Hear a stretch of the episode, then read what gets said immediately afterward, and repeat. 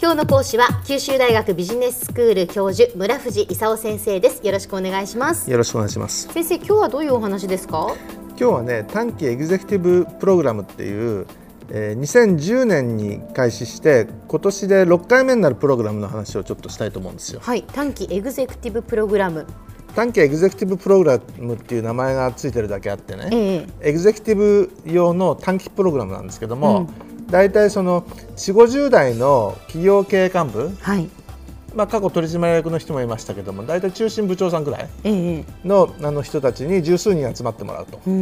いうものなんですけども、はい、短期っていうのは11月15日に始まるんですね。で日曜日に来ていただくと、うん、平日と土曜日は旧大のビジネススクールやってるんでね、できないんですけども日曜日あの12回やってもらうと。ほうほうで12月のクリスマスのちょっと前にですねあの大連視察旅行っていうのがね、うん、3泊4日ぐらいで入ってるんですね。はいはい、で今日から11月4日まで募集と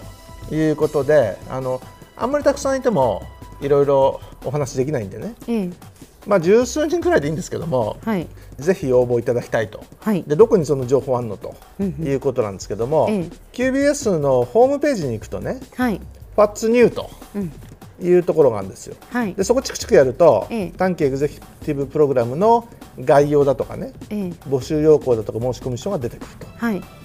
いうことになってるんでそこちょっと見て、ぜひ応募いただきたいと。興味がある方はご応募いう話なんですね。はい、で、えーと、じゃあどんな話するのと、うん、いうことなんですけども、ええ、まずあの、えー、経営者としては経営環境の変化にね合わせなきゃいかんと、うんはい、で私もちょっと話するんですけども、えー、休憩庁っていう九州経済調査会っていうのがあるんですけどね、はい、そこのあの田代さんのお話をちょっと伺おうかなと。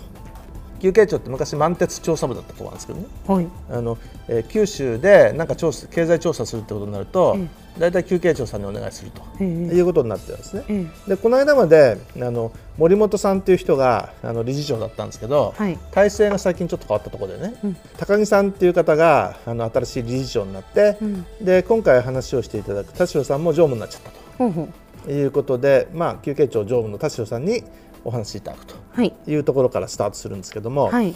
12回、えー、やるんですね、えー、で1日が23時間じゃなくて朝から晩までずっとやるんでね。あそうなんですね、うん、12回はゴルフは諦めてもらわなきゃいかんと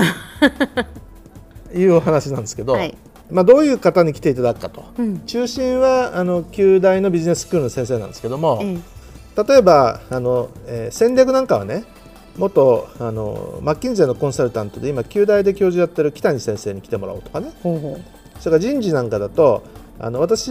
前あのアース・アンダーセンっていう会社のパートナーだったんですけど、うん、隣で組織人事をやってたあの森先生、うん、今あの、えー、トランストラクチャーっていうあの人事コンサルティング会社の代表取締役やってるんですけど、はい、あの森先生に、えー、お話しいただくとかね、うん、それから新規事業とかイノベーションっていうのはあの今旧大のビジネススクールの専攻長をしている高田先生とか、あるいはあの朱先生とかね、はい、それからあの科学技術イノベーションは科学技術イノベーション政策センター長を務めている永田先生にやってもらうとかね、はいはい、それからマーケティングが岩下先生とか、うん、あるいは財務はあの東京三菱、えー、UFJ から来てくれた平松先生とかね、うん、それから私がやると。いうようなあの仕組みになっていると。うん。まあ、経営に必要な、まあ、いろんなその勉強をするっていうことですよね。幅広く。そうですね、ええ、それでね2 3 0代だとね、ええ、MBA であの2年かけて勉強すると、はい、いうことが望ましいんですけど、ええ、4 5 0代になっちゃうとね、うん、覚える速度と忘れる速度がそんなに変わらないと。いうことでだんだんなってくるわけですよ。であの経験が積み重なってくるんでね、ええ、問題点に到達するのは早いんですよ。うん。だけどあの人の話を長く聞くっていうよりはね、うん、あの同じ年齢の別業界の経営幹部とグループで議論するのが好きという人たちの集まりになるんでね、はいはい、ちょっとプログラムも MBA プログラムとはちょっと違うんですね、うん、よりあのおしゃべりする機会が、えー、あのたくさんあると、はい、いうような、まあ、代物だと。えーでじゃあどんな企業の人たち来てるかと、はい、いうことなんですけど、まあ、例えばあのトヨタ九州とかね、うん、住商の九州とか新日本監査法人だとか、うん、セイコー電機佐賀県 NEC ソフト、えー、BCC 戸上電機みたいなね、まあ、そういうところの人たちがこのところ来てるといいう感じですね。であの、えー、大連視察なんですけど、あの毎年ねあの遼寧省とそれから渦中、はい、渦中っていうと、まあ、あの上海とかあの、えー、広州とか南京とかねその辺にあの代わり番号に毎年視察に行ってると。えであのえー、中国、ASEAN、インド合わせてねあの10年前は全部合わせても日本くらいのマーケットの規模しかなかったんですよ。ところがもうあの中国、ASEAN、インド合わせると日本のあの3倍くらいになってね、うん、で10年後には日本の7倍くらいになっちゃうと。であのその大体3分の2くらい中国なんですよ。はい、でそういう意味ではその中国を中心にあの ASEAN とかインドもやるというのがその日本企業にとってまあ望ましい状況になっているということですね。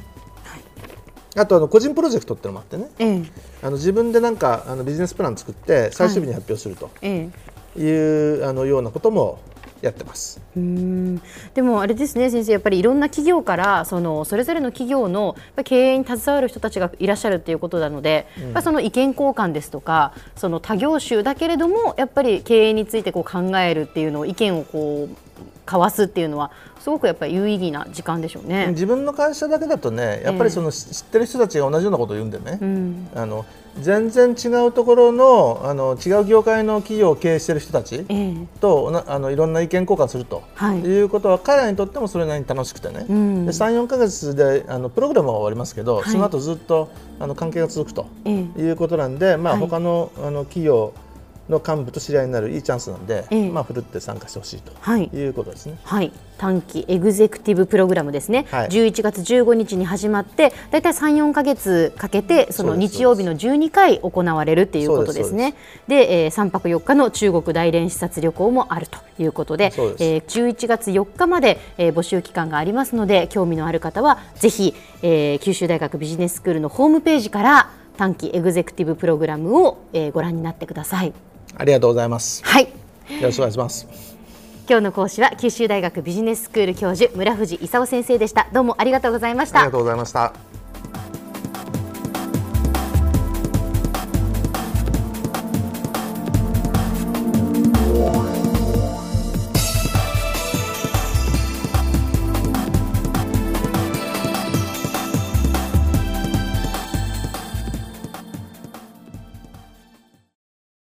ゾクゾクグイグイメラメラつながる。ゾワゾワ。ハラハラ。メキメキ。つながる。ズキズキ。モワモワ。ホカホカつながる。キリキリ。ザワザワ。キュンキュン。ガンガン。ワクワク。ウズウズドキドキ。ルンルン。バクバク。九州人のいろんな気持ちつなげます。九州から輝こう。キラキラつながる。 QTnet